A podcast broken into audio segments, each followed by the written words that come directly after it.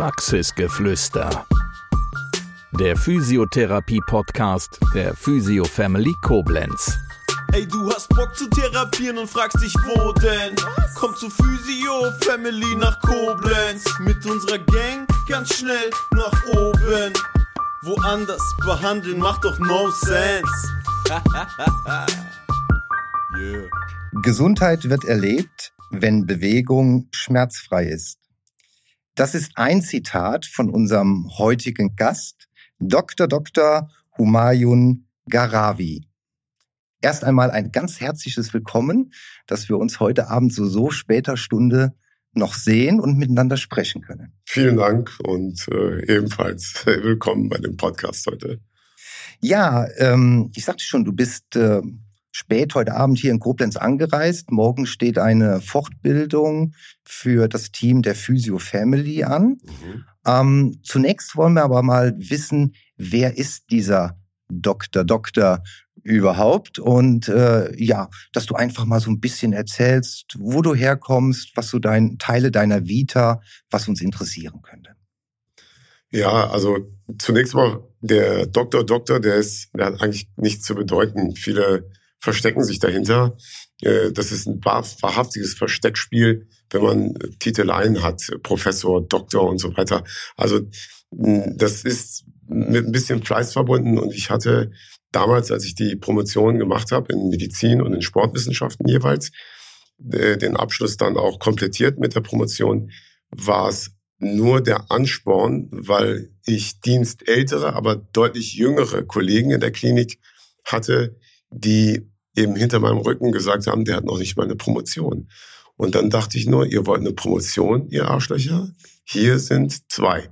Das hat dann vier Jahre gedauert, aber äh, es hat Türen geöffnet und ganz ähm, im Gegenteil zu meiner Person haben diese Doktortitel keinen Migrationshintergrund. Äh, beide, also einen habe ich in Göttingen und einen an der Uni Regensburg absolviert.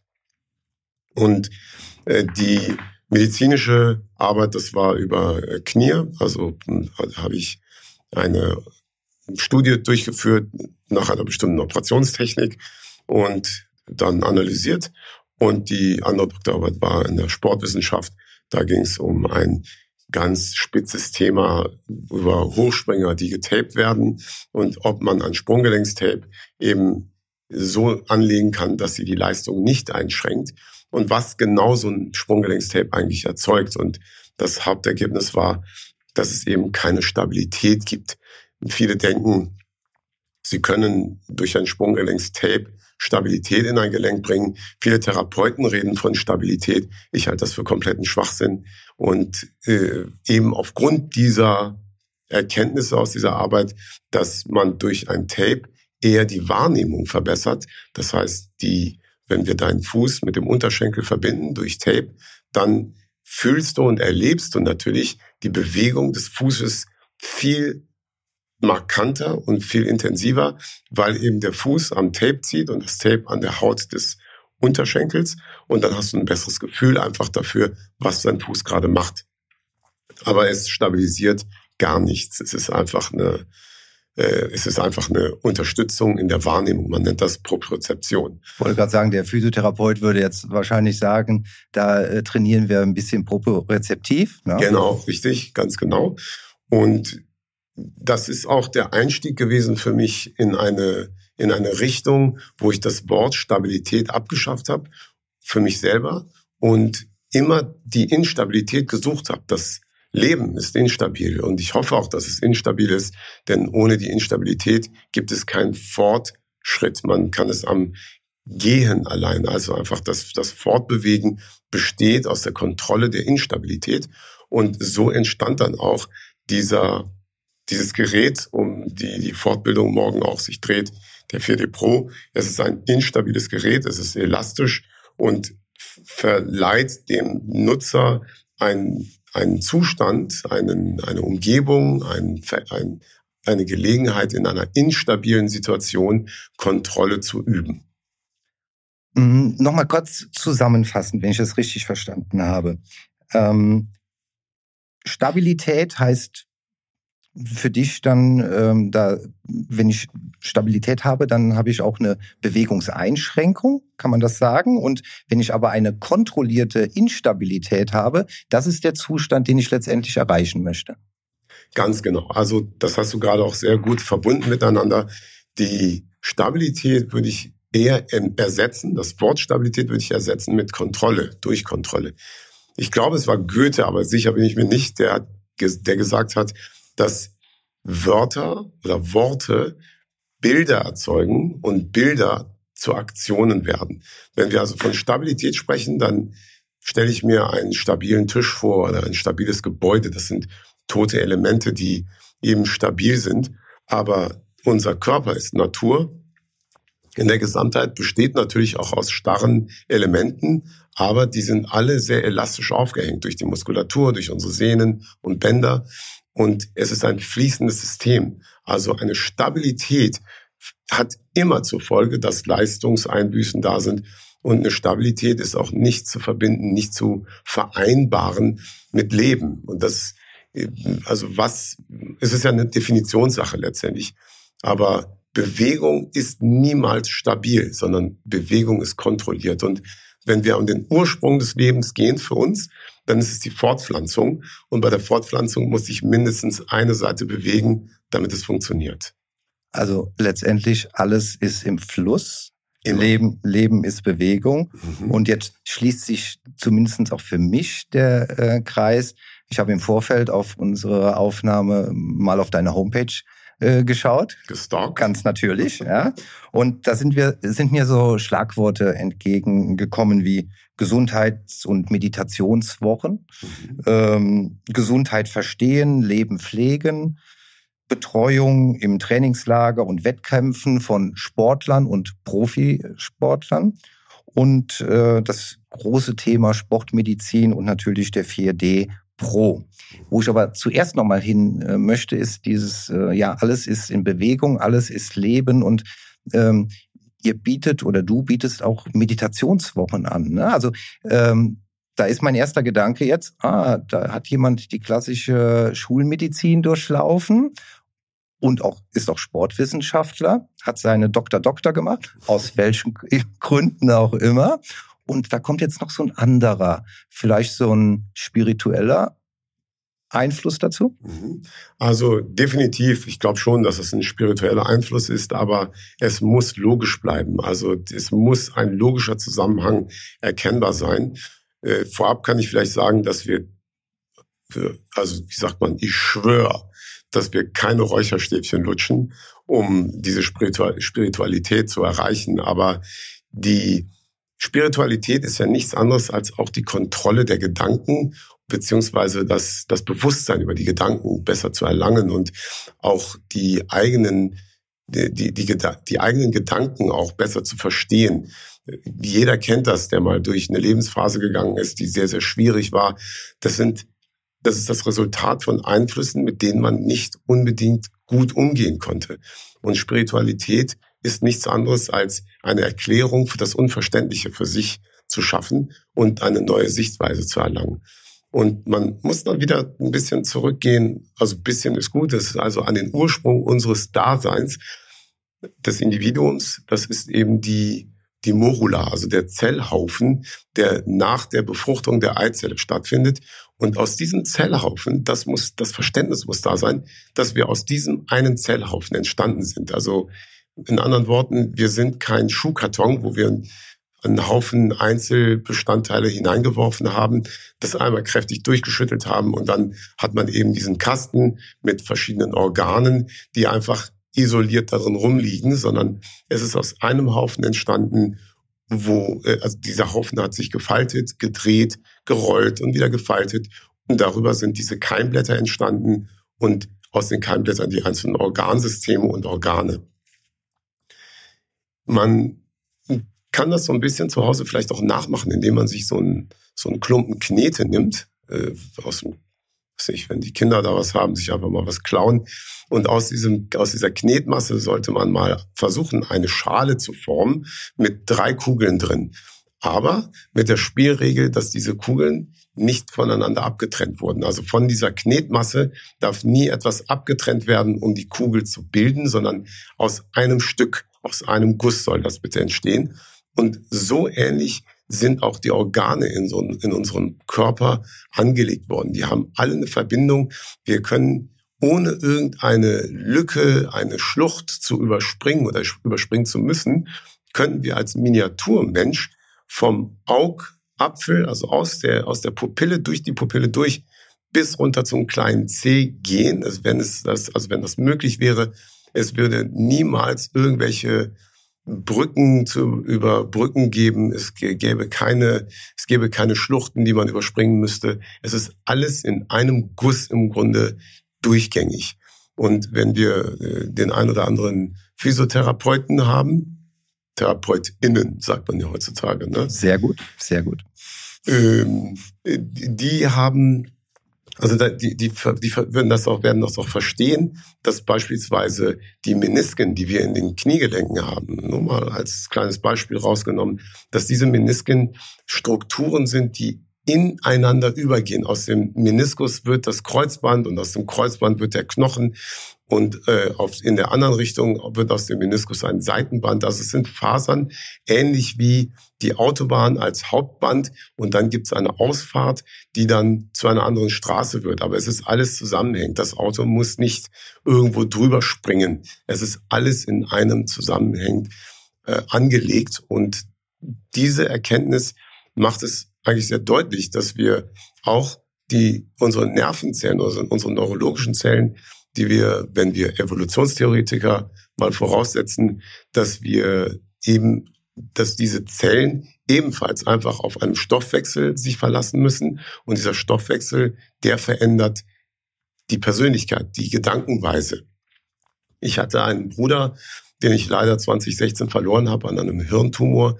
Und da wurde es mir sehr, sehr, sehr, sehr klar, wie Persönlichkeiten einfach durch eine kleine Hirndruckveränderung plötzlich komplett ausgewechselt sind und anderen, zu anderen Menschen werden. Wir kennen das von Medikamenten, die zentral wirksam sind. Wir kennen das von Drogen, die zentral wirksam werden. Da erkennt man den Menschen nicht wieder, einfach nur, weil wir die biochemischen Stoffwechselprozesse an der Nervenzelle verändern und schwupp ist eine Veränderung da. Das heißt also, wenn ich meinen Körper mit gesunder Nahrung umspüle, dann schaffe ich auch und, und erreiche ich auch eine gesunde Umgebung, Lebensumgebung und Überlebensumgebung für diese Zellen und helfe damit auch einer gesunden Leistung, also einer gesunden Funktion dieser Zellen auf die Beine. Und wir kennen das auch ohne Drogen und ohne Hirntumor, kennen wir das, wenn wir nicht ausgeschlafen sind, dann funktioniert unsere Konzentration nicht. Wir sind quengelig, wir sind gereizt. All das ist möglich, indem, und man kann das eben wettmachen und, und beseitigen, indem man ausgeschlafen ist, gut genährt ist und dann hat man auch wieder eine ganz andere Person vor sich sitzen total spannender Ansatz, äh, absolut. Ähm, und das bietet natürlich auch jede Menge Chancen. Ne? Das heißt also, ich habe ja unheimlich viele Stellschrauben, an denen ich positiv gesagt drehen kann, um meine Leistung zu verbessern, um mein Wohlbefinden zu verbessern, sei es über die Ernährung, sei es über körperliches Training, sei es aber auch über mein Mindset. Mhm. Ich hätte es nicht besser formulieren können. Du hast den Job. Du kannst bei mir anfangen. Ich habe aber keinen, Dok ich hab keinen Doktortitel, das ist mein Problem. Ich gebe dir einen ab. Okay. Ich brauche keinen. Okay. Also das ist wirklich so. Wir, wir gehen immer über drei Säulen an das System heran. Also einmal ist es die, die, die Funktion, also Funktion nehme ich mal zu Ende, am Ende also einmal ist es der Stoffwechsel. In welchem, in welcher Brühe schwimmen wir? Was, wo ziehe ich meine Nährstoffe raus? Dann als zweites ist es die Struktur. Das heißt also, wenn es, reden wir mal von Arthrose, dann äh, unterhalte ich mich immer mit dem Patienten über die Ernährung. Immer. Äh, ist der viel Zucker? Hat er Gluten in seiner Nahrung? Ist der viele Tierprodukte? Seit wann ist der wie viel was. Und natürlich nehme ich dann auch so das Äußere auf. Ich gucke auf die Zunge. Ich habe ein paar Jahre in Fernost gearbeitet als Arzt und ähm, da geht sehr, also was man so aus der Zungendiagnostik und aus der Pulsdiagnostik lesen kann, ist irre. Meine Vorfahren stammen aus dem Iran, aus dem Land, wo Ibn Sina herkam, der große Mediziner. Und auch da ging es nur um diese Puls- und, und Zungenmedizin. Also das, was man eben einfach erkennt, wenn man den Menschen anschaut. Das muss sich nicht nur auf Puls und Zunge äh, reduzieren, sondern einfach das, was der Körper an Zeichen bietet, das lernt man zu lesen. Und auch im europäischen Raum waren es ja die Alchemisten, die sehr weit gekommen waren und äh, überall auf der Welt. Wir haben die alte indianische Medizin. Das ist ja alles, das sind ja alles Trial and Error äh, Prozesse gewesen, wo Menschen eben über, entweder waren es Kräuter, über Wärme, Kälte, über bestimmte Strategien da, das angesetzt haben und darüber dann erfahren haben, wie der Körper reagiert. Das wurde von der modernen Medizin eigentlich komplett vom Tisch gefegt.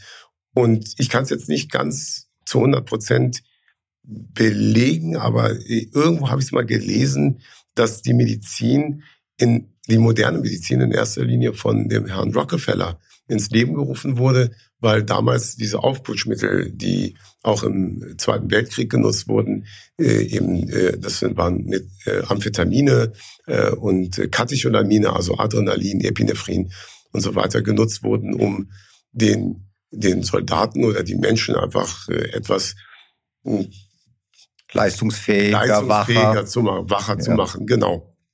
Und um das eben an die, den, die Frau und den Mann zu bringen, brauchten sie eben Vertreter und die wurden dann immer genauer geschult und natürlich ist immer die, die, das große Interesse, die Neugierde da gewesen. Das größte Geheimnis, das wir mit uns tragen, ist unser Körper, dass man darüber auch mehr Bescheid weiß, besser Bescheid weiß.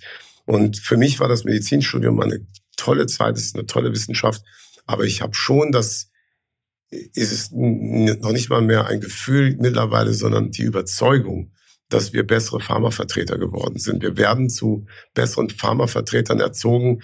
Und ich habe gestern noch in einem Interview gesagt, dass Ärzte, die einfach nur in wenigen Minuten den Patienten mit Medikamenten abspeisen, um Symptome einfach wegzukillen, zu überdecken, das ist einfach aus einer Faulheit heraus. Die haben sich nicht mit dem Körper wirklich beschäftigt und die haben die Medizin des Menschen, also die Physiologie des Menschen nicht ganz verstanden. Und vielleicht ähm, kann man dazu noch sagen, dass diese in, in der akuten Medizin, also in der, in der Notfallmedizin, da sind Medikamente lebensrettend, ganz klar.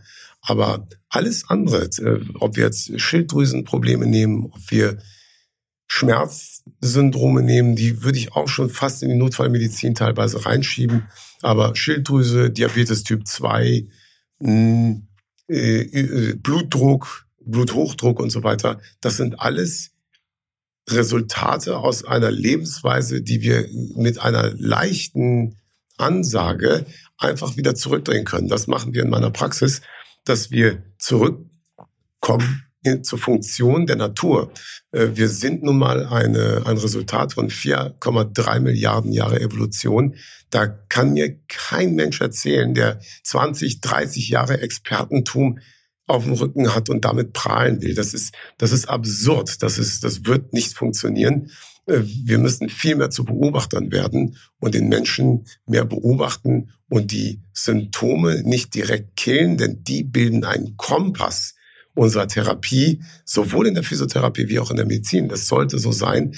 Äh, die Physiotherapeuten sind deutlich näher daran als die Ärzte. Die Ärzte haben, weil es auch natürlich sozialisiert wird, es wird uns so beigebracht, ah, du bist Arzt von den Eltern schon, du wirst Arzt sein. Und äh, ja, warum soll ich denn Arzt sein? Äh, entweder habe ich Interesse und ich habe die Empathie für den Menschen, aber wenn ich, wenn diese Empathie nicht da ist oder missverstanden wird, dann ist dieses Ego-Problem, was sehr menschentypisch ist, das dann in einem weißen Kittel, das ist eigentlich eine Nummer zu viel.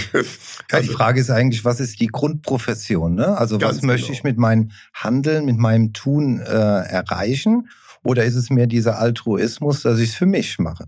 Genau, genau. Wobei ich persönlich, jetzt kommen wir von einem Thema zum anderen, Ja, wir- ich aber- glaube nicht so sehr an den echten Altruismus, denn ähm, auch Mahatma Gandhi die Personifizierung von Altruismus darstellen würde, sie hat es, sie hat es nicht gemacht, wenn sie sich unwohl fühlte damit. Also dass ähm, auch Mütter, die ihre Kinder, auch Eltern, die ihre Kinder eben pflegen und großziehen, die machen das, weil sie sich gut fühlen damit. Also es ist letztendlich immer so ein Egoismus. Und wenn man einfach auch die Verhaltensforschung sich anschaut und den, die Entwicklung des Menschen, es geht immer letztendlich um das Ich und das muss gar nicht negativ sein.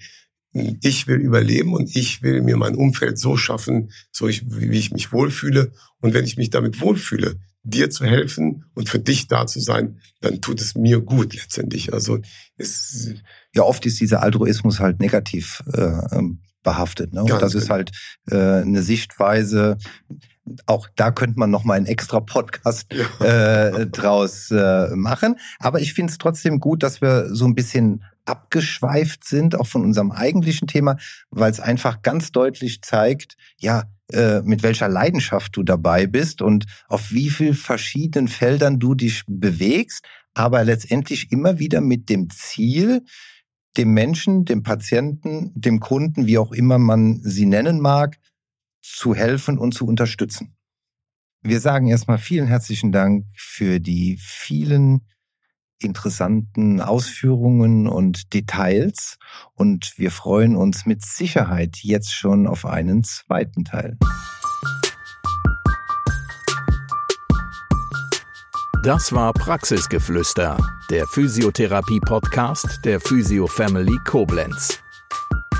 Bis zum nächsten Mal. Wir freuen uns, wenn du auch dann wieder gespannt zuhörst. Ey, du hast Bock zu therapieren und fragst dich, wo denn? Komm zu Physio Family nach Koblenz. Mit unserer Gang ganz schnell nach oben. Woanders behandeln macht doch no sense. yeah.